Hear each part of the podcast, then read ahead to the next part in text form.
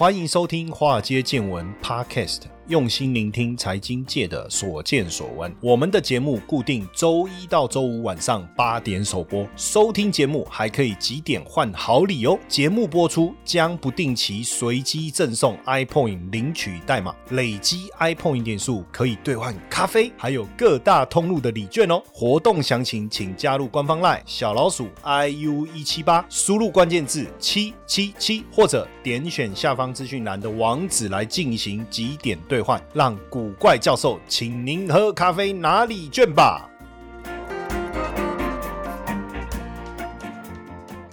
好，大家好，大家晚安，欢迎收听华尔街见闻哦。那最近呃，大家不知道有没有在观察日元哦？因为最近也有一些这样记者访问我的时候，特别会问我日元有关于日元的看法。因为当然大家关心日元，最主要还是说，哎，暑假如果真的解封的话，我们是不是可以到日本去去玩？趁这一次，哇，我相信一定疯疯狂啊，对不对？那去日本吃拉面哦，最近至少也可以到冲绳嘛，对不对？去享受。这个阳光沙滩，哇，真的是太令人兴奋了。只是说，我们回来不要再十加七，好不好？哦，不要那么严嘛，那么严干什么？对不对？当然，最主要我在观察，就是最近日元实在贬得太凶了。这个百元商店哦，日本的百元商店是日本人这个在地人省钱的好邻居啊，也是我们去日本玩的时候可以淘宝的好地方哦。真的是修个短袜，对不对？可是现在却吹熄灯号，哇，怎么办？到底是？是什么原因？其实就是汇率的问题哈。这个连锁百元商店宣布哦，五月底要结束所有店铺的一个营业哦。毕竟它这个百元均一价这段时期也撑得非常非常的辛苦哦，那很难熬啊。为什么？因为日元的汇率啊哦，从二月下旬以来啊，就不断的贬值啊，那甚至贬到一百三附近哦，创下二十年来的最弱的一个情况哦，最弱的情况。那不止这个日本的民生经济。受到影响哦，连在海外求学的日本留学生啊，也喊说手上的钱越来越薄，也没错啊，因为你日元弱，对不对？那你弱换成美金就会变少，可能父母给的就是呃一样啊。比如说，假设我小朋友到美国去留学，我说好啊，每个月你的零用钱是比如说两万块台币好了，那两万块台币换成美金，对不对？他在当地使用，那我我我会随着他汇率的强弱而改变我设定要汇给他的台币吗？我想应该不会嘛，对不对？所以当台币走弱，他拿到的美元就变少啊，就变这样的概念啊。那当然日元变便宜哦，也是也不全然都是没有好处哦。对海外产品的售价来讲，就跟着跟着下跌，所以很多日本的企业就开始又做起海外的生意。大家现在都说订单如雪片般的飞来哦。那当然日元为什么喋喋不休，主要也是因为美日之间的殖利率的差距一直在扩大，所以大家都开始抛售日元改买美元了哦，抛售日元改买美元。当然对。对呃日元来讲哦，对日本来讲哦，其实一般这个日元持续的贬值哦，持续的贬值，当然对对一般家庭来讲，确实会有一些成本的一个增加嘛哈。当然这一波到底为什么日元贬值，还有一个原因哦，就是油价的一个油价的一个上涨哦，油价的上涨也是一个原因。那日本央行总裁黑田东彦呢，他也是觉得说，哎呀，大宗商品价格的飙升呢，让通膨上升这件事，他也是觉得是暂时的哈，所以。日本央行还是很坚持要继续实施宽松货币政策，要持持续实施宽松货币政策。但以目前来讲，日本要稳定的维持百分之二的通膨目标还有很长的路啦。所以以现阶段来讲，日本还是很坚持宽松货币政策的原因，当然也是因为对他们来讲，通膨才刚开始上来而已啊。因为日本的价格长期的一个低落，我们之前有一集我曾经讲过，日本的房地产哦，它的上涨的这个幅度啊，还有这个他们这个。员工薪资调升的一个幅度啊，其实跟全球比起来是落后非常多哈，落后非常多。那二十年严重的通缩以后啊，其实现在日本的消费指数也才小幅度的一个上升哦，并不大哦，并不大。那核心 CPI 其实四月开始也才在百分之二左右哦，所以基本上呃，虽然全球的能源跟食品的价格上来了哦，但是以日本的央行来看，目前还是没有什么想要特别的紧缩的一个政策，就升息啊哈。那因为目前来看哦，就是日本哦，日本它还是持续维持宽松嘛哦，所以呃，目前我看比较新的讯息是在四月二七二八会追加发动抑制利率扬升的连续性指定价格市场操作，连续性指定价格市场操作还是会持续的收购日本十年期公债哈，那收购的金额是没有限量哈，没有限量。那在如果是呃连续。呃，无限量买债啊，当然对于市场来讲，就是收债放钱呐，就是关门打狗，也不是关门打狗，应该收债再收进来以后，把钱放出去，就是一个很明显的宽松政策啊。那日本前首相安倍晋三啊，其实他讲过，他就说不要去遏制日元进一步下跌哈，因为你如果要遏制日元进一步下跌，你要提高利率哦，这绝对是一个错误的决定。这是日本之前的首相啊，安倍晋三在谈。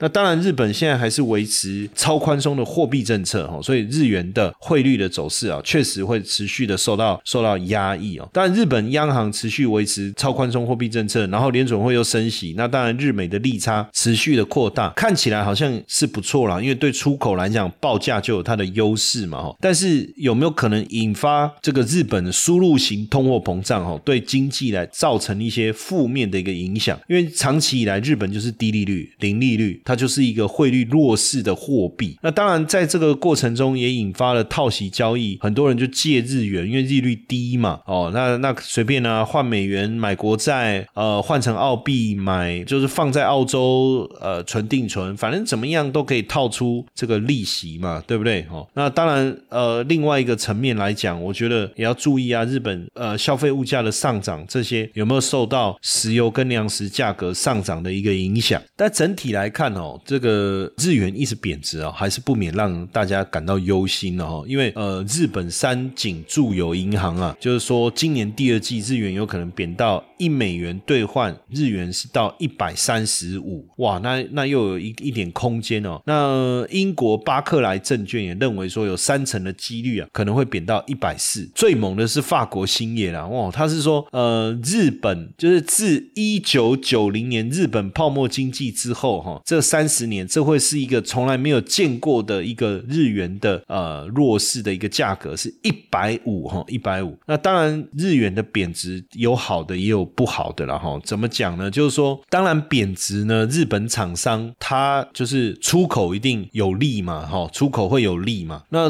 对进口来讲，当然比较不利，因为进口成本会提高。那如果大部分可以转嫁的话，那就没有问题。那因为出口大部分日本的跨国企业都是以出口为主嘛，那自然就赚钱了。那赚钱虽然说进口的成本提高，那只要获利就能够帮员工调薪啊，那也算是一个正向循环嘛。但是另外一个就是说不好的贬值，就是说我的出口虽然获利有所增加，但是如果获利增加的有限，然后加上呢进口成本提高又不好转嫁，那这个部分员工不会调薪，然后呃进口成本提高，那民众的实质购买力下降的情况下，经济的复苏。就有问题哦，所以到底日本贬值好还是不好哈？我觉得现在我们还没有办法做出一个完整的评估，要看之后到底出口有没有大幅成长，就是这些企业的获利有没有大幅成长。另外一个是进口成本的提高能不能有效率的一个转嫁哈。其实从日本泡沫经济以来啊，一直盛行一个日元的套利交易哈。一九九五年到一九九七年，一九九九年到两千年，甚至二零零七年初，还有二零一四到二零一五都。出现套利交易偿还日元的一个情况，当然套利交易到底是什么？等一下我再来解读哈，这个部分可能产生的一个危机跟风险，等一下我再来跟大家聊哈。当然，日本央行放手日元的贬值哦，到底是什么原因哦？其实主要的原因应该有两个，第一个呢，因为日元贬值，当然有助于出口数据的一个表现，这个是肯定的嘛哈。第二个就是说，日本的实质需求还没有提升，所以还是希望透过宽松的货币政策来提升日本。本本土的一个经济哦，所以让它表现弱势。那日本公布了三月进出口的数据啊，其实呃进口跟出口都有不错的成长。那所以当然日元贬值确实有发生它的作用哦。那当然现在日本整体来讲经济成长动能还是比较低哦，还是比较低。所以为什么现在日本央行还要一直维持让它弱势？我觉得是一个主要的原因啊。那因为日本长期呃就业也好，薪资水准也好，都是一个低度的成长状态，低度的成长。状态，所以为什么？么呃要采用让它贬值的一个原因是这个样子哈。那当然，日本会不会继续贬？会不会继续贬？亚洲金融风暴之后，坦白讲，现在就是一个自我预言的实现啊。什么？你觉得会贬，它就当然会一直贬。呼应刚才我们讲黑田东彦所讲的货币政策，其实还是以宽松为导向。为什么？因为日本继续贬值，当然对日本经济有利啊。我讲的就是出口，对不对？哦，那目前日本的通货膨胀率比二多一点点而已，其实对日本民众来讲也不是什么太大的问题。那通缩那么多年，通膨对日本民众来讲其实就没有那么可怕哈。那当然，我觉得一个比较重要的原因就是一路贬值的日元呢，当然会引发大家想要去融资啊，哦，去想要去融资，就借日元出来去做投资操作，因为利息很低嘛，哈，利息很低，日元就是一个看起来就是套利交易非常好的一个选择哈。什么叫套利交易？就是在国际金融市场呢，有这样的一个机会，就是说说我去借比较低利率的货币，而且它又相对弱势，然后呢，我去买进一个高换兑换啊，就是卖日元，货币是一个兑换的概念哦，大家要要有这样的一个呃基本的一个认知哦，货币是一个兑换的概念，也就是说，我不要日元的时候，我要持有哪一个货币哦？今天说我不要日元，那就是一个兑换嘛，那我要卖出日元，买进什么？比如说美元啊，比如说澳币啦，哦，或者说台币啦，都可以。所以过去当这个这个日元呢持续走弱的时候，大家就会去借日元，因为借日元，日元如果持续的贬值哦，那未来你还钱的时候其实是少还的。比如说我举例哈，比如说我现在我在一美元兑换一百日元的时候，我去卖出这个日元，然后买进美元，然后现在日元一直贬，一直贬，贬到一百三，那我的一块美金就可以换一百三十日元回来，对不对？然后我这一百三十日元，其中一百元我去还，我就把它还还掉，那多的三十是不是就我的利润？就是这个简单的逻辑啊哈。那所以呢，呃，现在为什么在现在低利率的环境之下，大家就开始不断的去借？那借了以后，比如说我去存存澳币啦，存纽币啦，都好嘛。毕竟第一个这个货币是持目前是相对强势，然后第二个这又有利差，又有利差，那所以就变成大家就呃很疯狂的对这种投资的这种模式产生兴趣。当然，这个最早呢，就是从这个我们所常听到，我不知道大家有没有听过渡边太太哈。那渡边太太其实因为日本这个蛮 popular 的一个姓氏嘛哈，那嫁给渡边先生，所以他们就叫渡边太太。那渡边太太呢，其实就是用去借贷的方式介入比较低的日元，然后呢换成外币以后去海外投资啊，不论是买房子也好啦，或者是换成货币去赚取它的利息也好啦，哦，基本上这样的一个模式就是我们所谓的套利。交易当然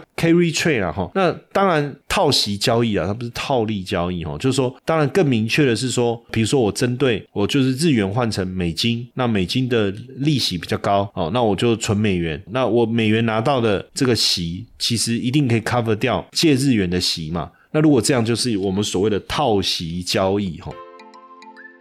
你有听过海归交易员吗？台湾的海归百万操盘领航员招募计划启动了。不论你有没有经验，只要对交易有热情，现在就是你迈向百万操盘人的最好机会。这场活动由我谢承彦与大家分享秘密一：百分之九十九散户不知道却能稳定获利的关键；秘密二：一个投资菜鸟如何创造稳定的获利；秘密三：投资真的能够不盯盘吗？秘密四：我们如何躲过二零二零年股市崩盘，而且大捞一笔？秘密五。只要有心，人人都可以成为操盘高手。通过专业培训，让交易变得稳定又自在。让谢承彦带大家一起来开创斜杠收入。赶快加入我们的赖好友，好友搜寻小老鼠 i u 一七八，讯息文字输入八八八，报名百万操盘领航员线上说明会。我们线上见。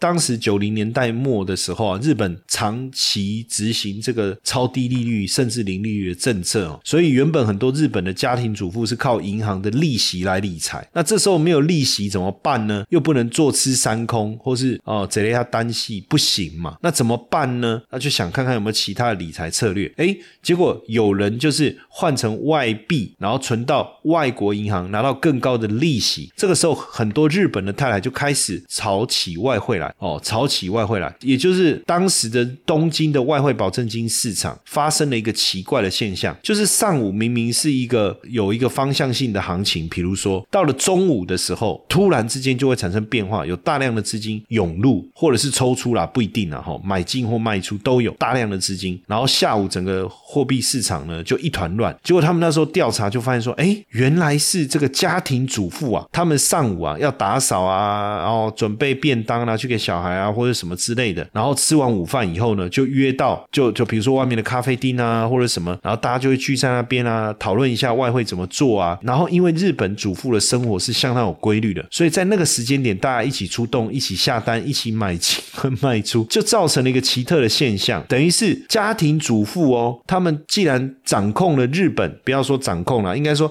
参与了日本外汇保证金三分之一的这个市场，很惊人啊，所以才会有渡边太太这样的一个美名哦。那因为当时呢，日元跟其他的货币的利差比较大，跟美元的利差呢高达百分之五，那跟澳币的利差也高达百分之六。那因为日元贬值嘛，所以大家就卖出手上的日元，换成利息比较高的澳币啊、纽币啦，哈，反正就存在当地的银行。哎，那纽西兰也发现说，哎，为什么日本人账户他们的姓就是渡边？那其渡边是日本四大姓氏之一啊，所以后来外汇市场就称喜欢炒外汇的日本富人叫渡边太太哈。那当然，二零零七年出现了一个现象，就是因为美元开始降，就是因为金融海啸嘛，然后货币宽松，美元开始降息，对不对？那美元开始走弱，日元相对来讲就走强。那这时候就伤脑筋呢，因为当时设定的剧本是什么？借日元换澳币，借日元。换美元，所以美元要换回日元的时候，日元应该要持续弱势才对啊。万一美元要换成日元，日元却是走强，那换回来的钱就变少啦。这时候可能升值，日元升值带来的损失还大过于我这几年所拿到的利息呢。哇，那这下不得了，所以当时就很多的资金回流，回流日元，就引发了我我刚才讲的那那几次，就是一九九五到一九九七，一九九九到两千，二零零七年初。出二零一四到二零一五，就是偿还日元所引发的全球股灾的一个现象哦，所以当然现在也有人担心说，这个日元现在持续的弱势啊，那大家又借日元出来去海外投资，那万一到时候一个转变，哇，到时候日元一升值，会不会引发什么样的危机？我觉得这个点哦，确实要特别去留意。那刚才我们也谈到了，一开始我也跟大家聊，我说油价上涨会导致这个日元下跌，到底是什么原因哦？这当然也是一个基本面的一个因。数，因为呃，乌克兰就是还有欧洲国家对欧俄罗斯能源的制裁，让日本的能源进口的成本暴涨。那日本的能源呢，是百分之百依赖外部进口哦，这个讯息非常的重要，你一定要懂。那所以在疫情的时候，能源的库存已经在历史低位了，所以能源价格这种暴力式的一个上涨，导致日本出现近二十年罕见巨额的经常专案赤字。那加上日本经济复苏又不顺畅，那又没有办法。升息来去对抗这个通膨哦，所以当然就导致了这个日元持续的贬值。加上我们刚才讲这个渡边太太又开始发动了哦，开始借日元，等于就卖出日元。当然，呃，这个日元下跌的力道就又更强了哦，更强。那这个里面呢，其实你就要去理解一件事情，就是很多的这个 paper 都有做过研究哦，去检测油价跟日元之间的关系哦。那其实油价呢跟日元之间呈现着一个负相关，就是油。价越高，日元就越弱；油价越便宜，日元就越强，就反映出这样的一个关联性哦。那除了这个日元之外呢，跟原油相当有关系的就是加币。事实上，美国进口的石油大部分来自于加拿大，而不是大家一般认知的沙地阿拉伯或是其他的中东国家。那美国每天消耗的原油是非常非常多，对不对？那加拿大。因为也是世界上最大十大生产国之一啊，那它也出口到邻近的国家，像美国啊等等哦。那